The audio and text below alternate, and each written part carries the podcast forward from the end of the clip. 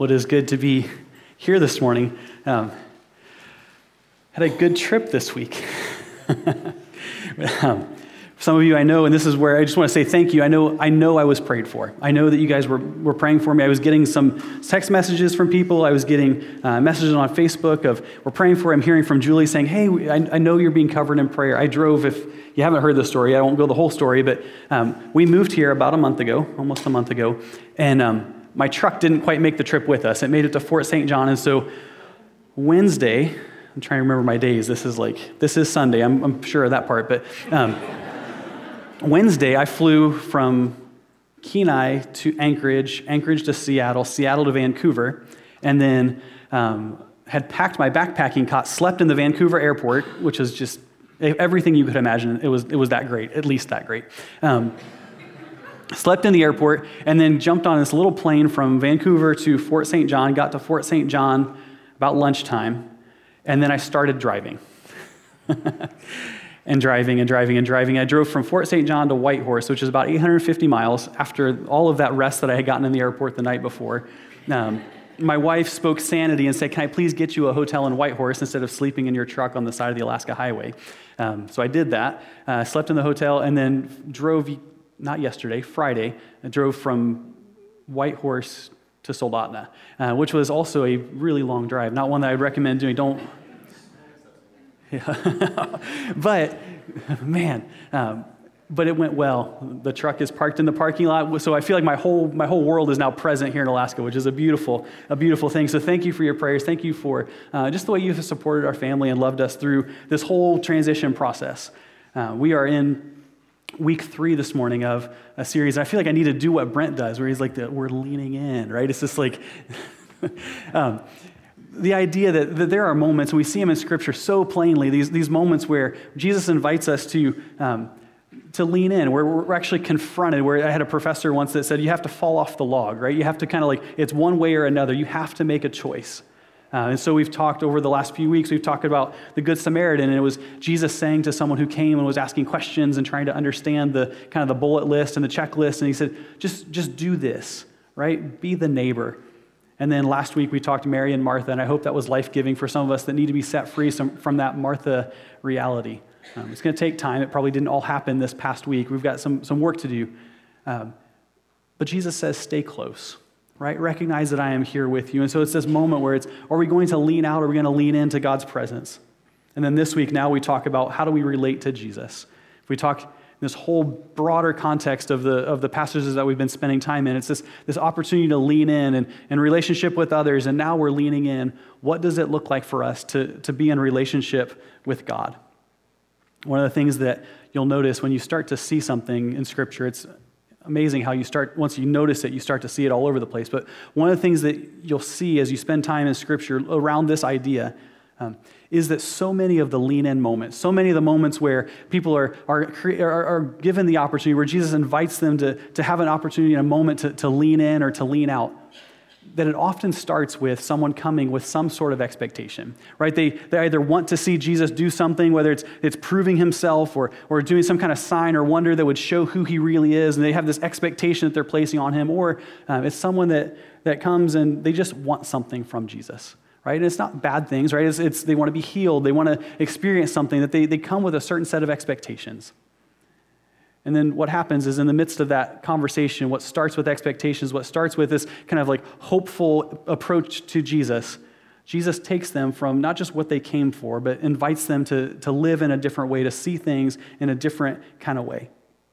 The problem is, people come with expectations. The problem is, we come with expectations.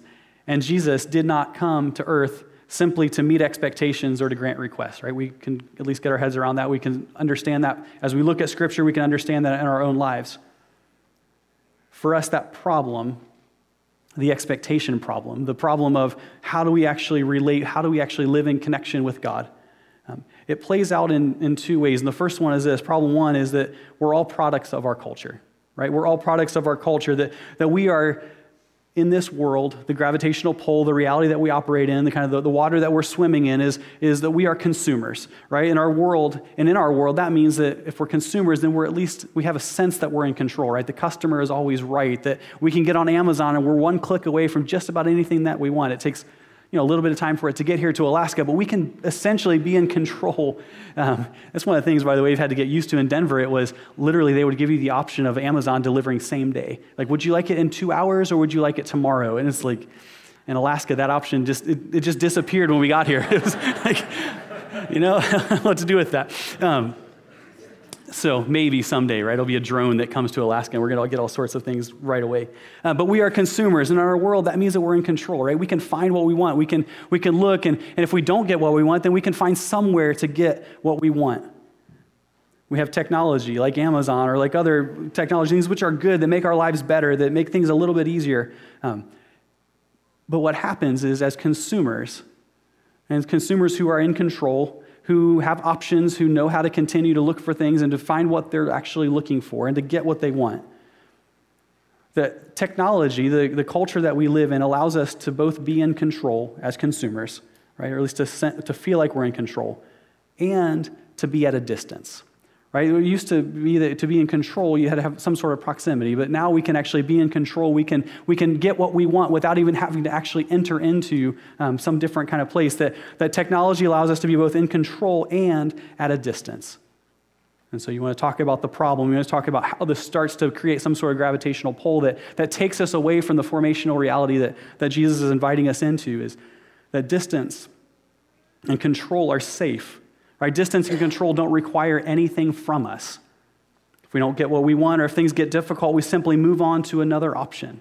Right? We can change the channel, we can find another source, we can find someone willing to provide what we're looking for on our terms. I wrote in my notes that we are consumers and spectators doing what we do best, observing and controlling. Either our expectations are met or we move on. Right? This is the reality. This is the gravitational pull. This is the, the, the, the, world that we're operating in. This is problem number one, which leads us to problem number, number two, is that when, we come to, when it comes to our relationship with God, we are not in control. Um, and we are not just, specta- not just spectators. Our human expectations are on a collision course with divine reality. So, what do we do about it?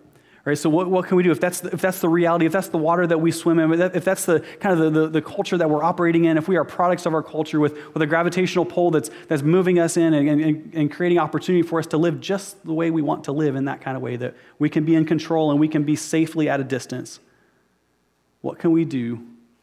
Where do we start?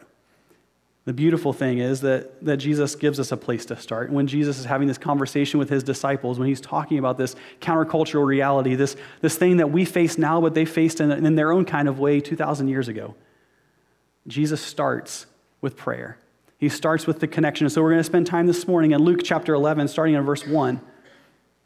For some, this is a familiar passage, or at least a portion of this will be a familiar passage. Luke starts recording this story this way. Luke, the historian, talking about the, the beginning of this Christian movement, right? He says, One day, Jesus was praying in a certain place, and when he finished, one of his disciples said to him, Lord, teach us to pray, just as John taught his disciples. Luke had this particular focus in the, in the Gospel of Luke, more so than, than Matthew or Mark or, or John. Luke, every, each of the Gospel writers had a specific lens or a way of looking at kind of the, the, the story of Jesus. And for Luke, he was interested as a historian looking back, saying, well, well how did this start? Right, what were the elements that made this, this thing actually durable, this, this Christian movement, this thing that's starting to sweep the world, that, that Luke is trying to give this orderly account of the way the church started? And Luke focuses on Jesus' praying more so than, than any of the other gospel accounts. It's looking back as a historian, trying to understand the seed that, that was formed, this, this seed that, that grew into this movement that he's now reporting on.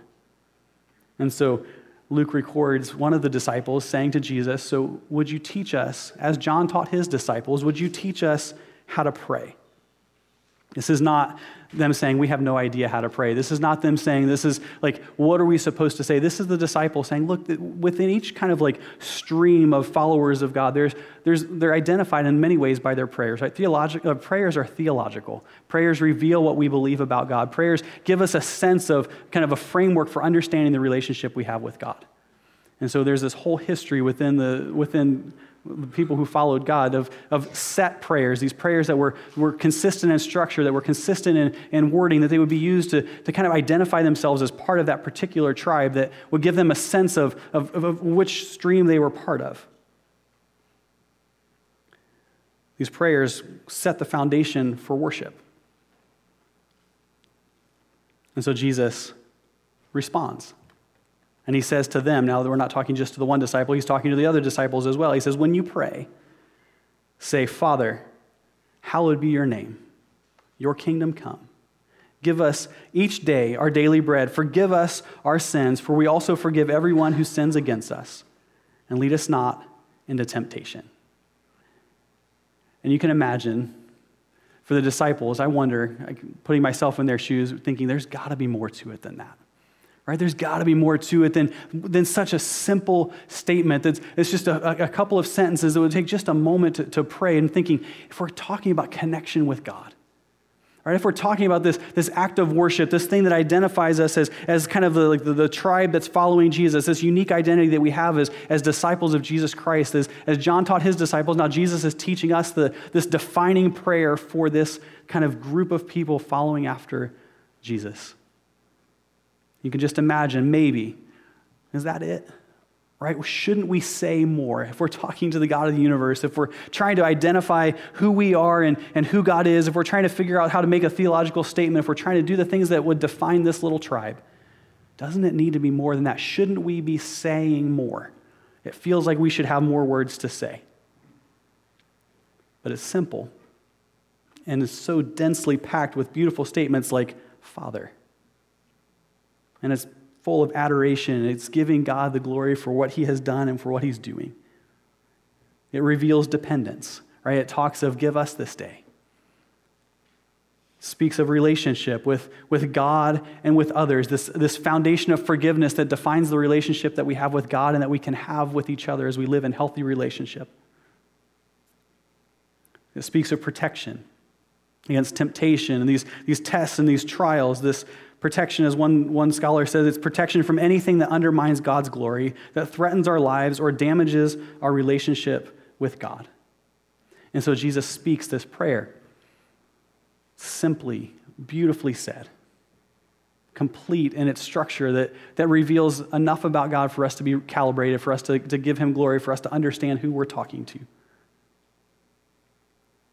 It's not a radically different prayer, right? Others have prayed similar prayers. There were other people like John that had given his disciples things that, that they should be praying. In 1 Chronicles 29, David prays this way. And then starting in verse 10 of 1 Chronicles 29, David praised the Lord in the presence of the whole assembly, saying, Praise be to you, Lord, for the God, or the God of our father Israel, from everlasting to everlasting. Yours, Lord, is the greatness and the power and the glory and the majesty and the splendor. For everything in heaven and earth is yours. Yours, Lord, is the kingdom. You are exalted as head over all. Wealth and honor come from you. You are the ruler of all things, and your hands are strength and power to exalt and give strength to all. Now, our God, we give you thanks and praise to your glorious name. Right? This is David praying long, long time before Jesus gave the prayer to the disciples, but in structure, it's similar, right? You even hear some of the same kind of language. This would have been a familiar prayer for them, a prayer they would have celebrated. They would have understood maybe some of the, the, the things that, that Jesus was using. Right? This is not a radically different prayer that Jesus is giving them. He's not giving them some sort of like magical kind of statement that they can say to, to get what they want from God. He's not giving them something brand new that's, that's utterly unlike anything that's ever been done before. But he gives them this statement. He gives them this prayer. He gives them this structure for how they connect with God, for the way that they can speak and listen and be in conversation and relationship with God. But Jesus doesn't stop with giving them the prayer. right? Jesus doesn't stop with just giving them what they came for, right? They, they, they came and they said, Jesus, we have this expectation that you will give us a prayer, right? That you would give us some sort of statement that would, that would help identify us as followers of you when we speak to God. But in this kind of lean in moment, this moment where Jesus continues the conversation, where expectations have, have been met now, but Jesus is taking them beyond their expectations. He didn't just give them a new prayer, He helped them see God in a new way because the passage and the conversation doesn't stop after the, the, what we would call the Lord's Prayer has been given. Jesus gave them what they asked for and at the same time offered them more if they were willing to accept it. This is the lean in moment. This is Jesus continuing the conversation, saying, I've given you what you came for. Now, will you lean in? Will you listen? Will you understand the kind of relationship that you're actually being invited into? In verse 5, then Jesus said to them, Suppose you have a friend Right? And you go to him at midnight and say, Friend, lend me three loaves of bread. A friend of mine on a journey has come to me, and I have no food to offer him. And suppose the one inside answers, Don't bother me, right? Reasonable. Uh, the door is already locked, and my children and I are in bed. I can't get up and give you anything. I tell you, even though he will not get up and give uh, you the bread because of friendship, yet because of your shameless audacity, he will surely get up and give you as much as you need. Jesus is beginning to describe the relationship, right? And he's saying, look, what if we saw God as friend? Right? What if we saw God as, as someone we are connected with enough that, that we know our friend might be frustrated with us if we go knocking on the door? But because of the relationship that we have, we can trust that we're still going to be friends in the morning, even after I woke him up in the middle of the night to get bread for my other friend this new way of seeing God as, as a friend, this, this friendship, this relationship that, that gives us shameless audacity in approaching Him. Shameless audacity is what opens the door, but how do we get to that point? I wrote here that one of the ways is friendship, that we actually trust the relationship that we have with God. That if we're going to take Jesus seriously, if we're going to lean in when, when Jesus invites us to lean in, we, we don't just take the words and the structure of the prayer, but we, we take the perspective that Jesus gives us in the midst of giving us the prayer saying we pray on, on the foundation of the relationship that we have with God, right? That, that, that the words are important and what we say is, is important, but we do this with shameless audacity because of the relationship that we have. There's a sense of urgency, and there's this willingness to ask. In some ways, there's a willingness to, to risk the friendship, to, to put it on the line, to say, I'm going to risk getting turned down. For some of us, it means asking again, right? Knocking on the door again. In verse 9, Jesus says, So I say to you, ask, and it will be given to you. Seek, and you will find. Knock, and the door will be open to you. For everyone who asks receives, the one who seeks finds. And to the one who knocks, the door will be opened. Jesus speaks of God as provider, right? Friend and provider, this perspective, kind of like framing out the way of understanding that it's not just about the words that you say, it's not just about giving some sort of like magic password to get what we want from God. Jesus says, I'm going to give you words. I'm going to give you what you came for. I'm going to give you so much more. I'm going to give you perspective and confidence and a relationship that you maybe not even haven't even realized that you could have with God. This friend, this provider. And in verse 11, this father. And Jesus says, Which of you fathers? If your son asks for a fish, we'll give him a snake instead. Or if he asks for an egg, we'll give him a scorpion. If you then, though you are evil, know how to give good gifts to your children, how much more will your Father in heaven give the Holy Spirit to those who ask them or ask him? Friend, provider, father. Right? The disciples came and they were looking for just a simple a prayer. And Jesus gives them perspective. The, disciples, the disciple makes a request, and, and it becomes his lean in moment for, for him. It becomes a lean in moment for the disciples. It becomes for us as, as we now hear this passage. And maybe for some of us, it's, it's the first time that we're thinking about it, not just in the, in the, in the context of the prayer, but also in the, in the perspective and the relationship that's offered along with it. It becomes a lean in moment. Jesus' response echoes across time to a moment for us where everything we want just about, is a click away. Right, where everything we want is, is, is, is just a click away, where we have options if our expectations aren't met, where we can keep ourselves safely at a distance, where we can get what we came for without much being required of us. For us who are living in a time when it's easy to be a spectator and it's easy to be a consumer. And it's like Jesus, as he's answering the question, as he's meeting the expectations, as he's giving the structure and a framework and words for prayer. It's like he's having this conversation and now looking at us across time saying, spectators, come on down, right? Come onto the field. Consumers, can we, can we lean in and actually become aligned with him? Jesus calls to the spectators and the consumers and says, lean in.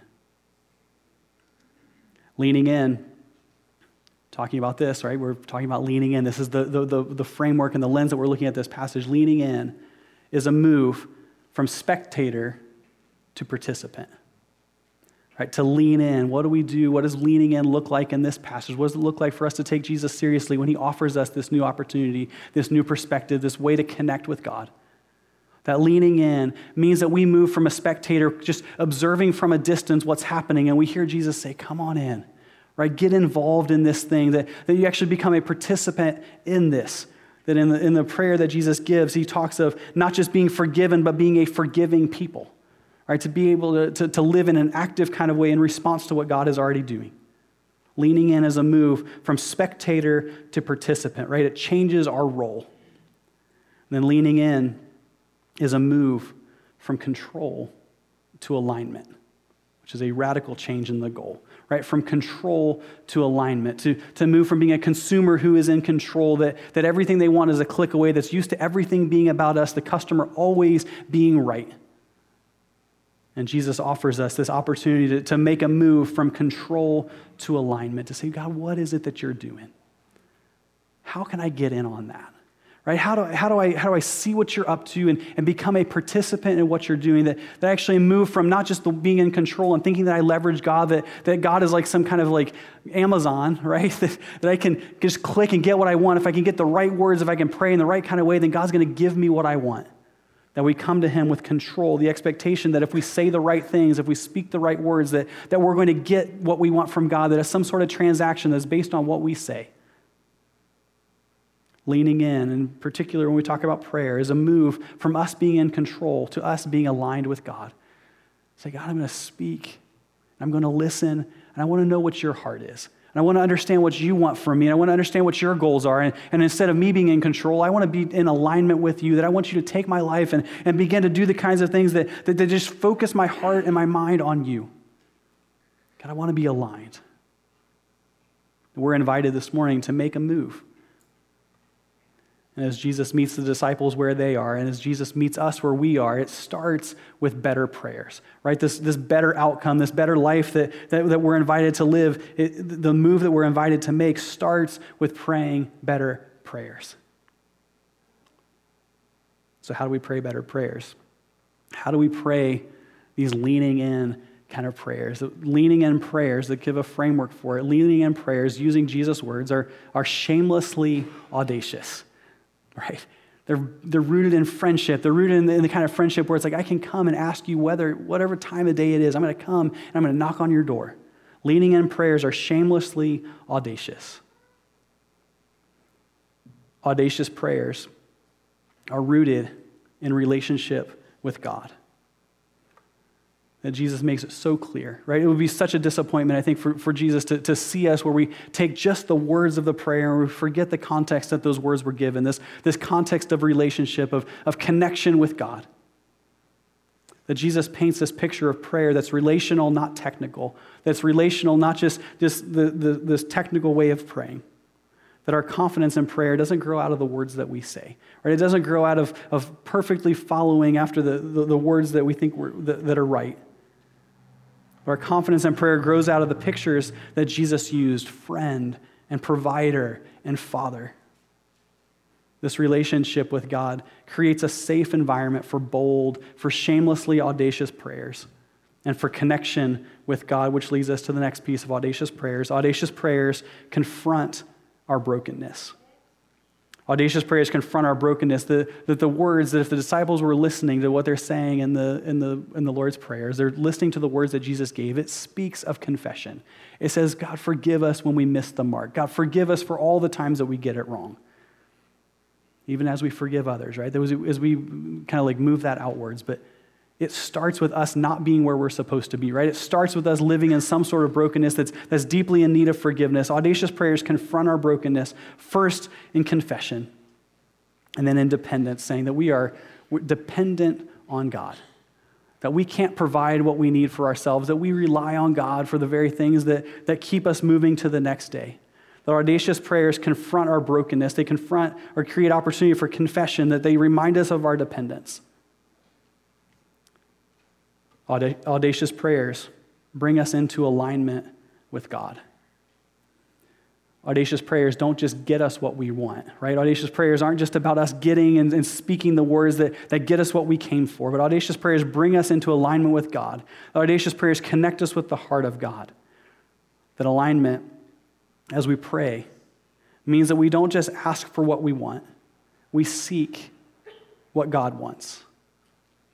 Jesus says, Who if they're asking for the Holy Spirit, that would God not give the Holy Spirit to? Right? God wants to give good things, to give us the guide, the helper, the one who would lead the way for us, the one that would, would come alongside us and, and point us in the direction that we should go. Audacious prayers are balanced and complete. Balanced in the sense that, that we allow God to teach us how to pray. There's a simple format. If you've kind of like looking for a structure that is to kind of understand a healthy way to pray, to have a balanced way to pray. It's an acronym, ACTS, A-C-T-S. It's adoration. It starts with giving God credit for who he is. Right? It starts with us saying, God, thank you for your goodness. God, thank you for your greatness. Thank you for your, for your care for us. God, you spoke creation into existence. God, you are good. Starts with adoration, and then we confess. Say, God, we know we missed the mark. God, forgive us for the times that, that we're not going to get it right. God, give us the strength to, to, to live in the way that you've created us to live. That we give adoration, that we confess, that we express gratitude, thanksgiving. Say, God, thank you. Thank you for getting me safely from Fort St. John to Soldotna, Alaska, right?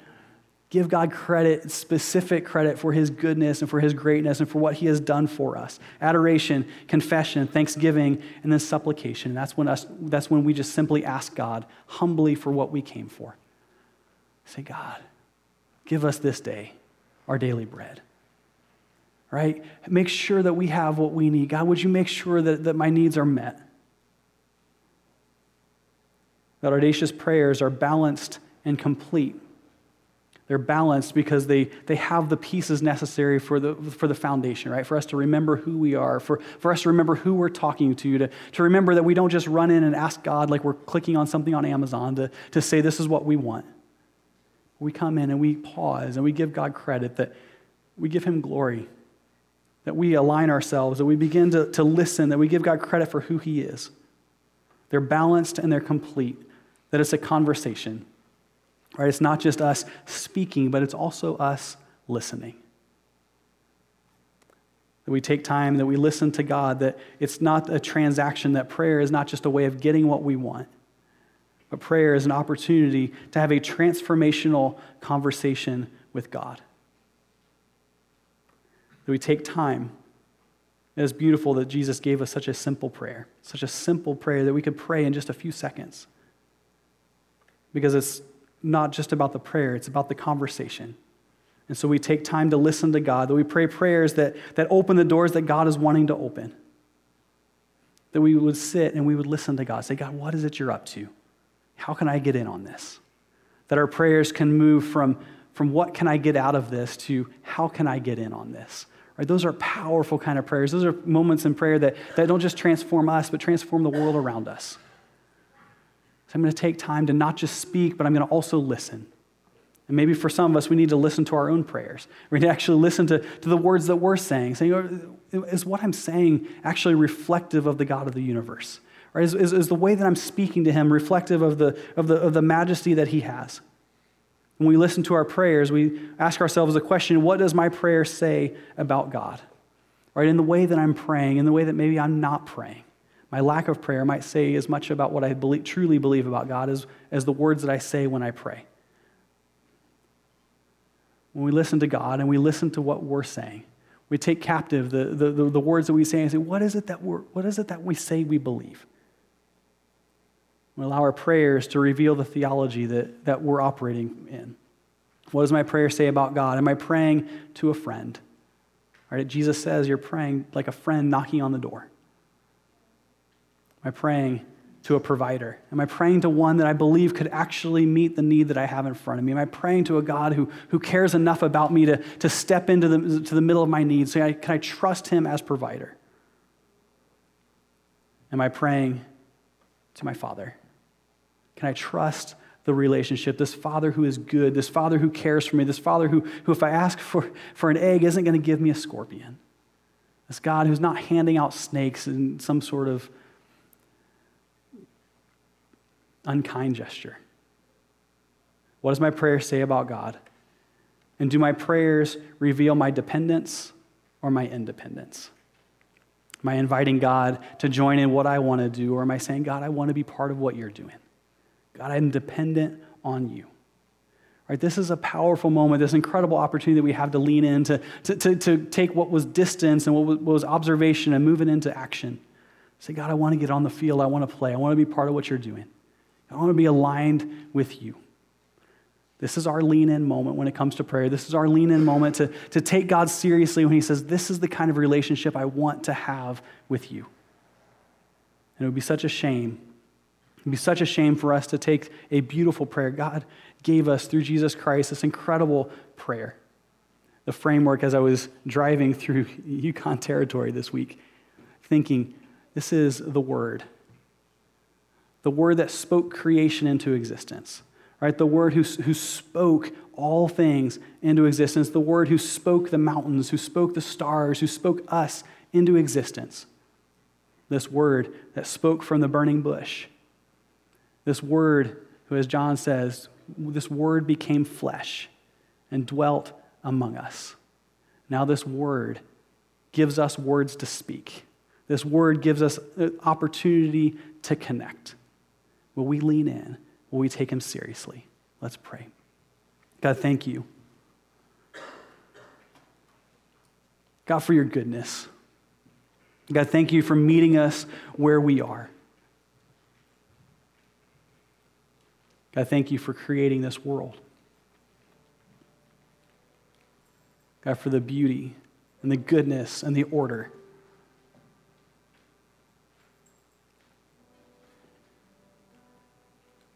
And God, we don't always get it right. God, there are moments when we make it all about ourselves. There are moments where we lean into the cultural reality that we're living in, where we allow our human nature to to take over and we begin to think that we're in charge of this thing. God, forgive us. God, help us get it right. And God, this morning we thank you for your son. Who gave us a perspective, who dwelt among us, who walked where we walk who gave us words to speak in connection and healthy relationship with you, and then he made the way for us. God, we thank you for the cross. God, we thank you for your transforming work in our lives. And so, God, I pray you'd give us courage. God, I pray you'd give us wisdom. God, I pray you'd give us eyes to see what's, what's true. God, that you give us this week opportunity to lean in and to, to gain this kind of perspective. God, you are good. God, thank you for loving us so well. We pray these things in the name of your Son, Jesus Christ, the author and perfecter of faith, the one who goes before us, the one who made a way for us. It's in the name of Jesus we pray. Amen.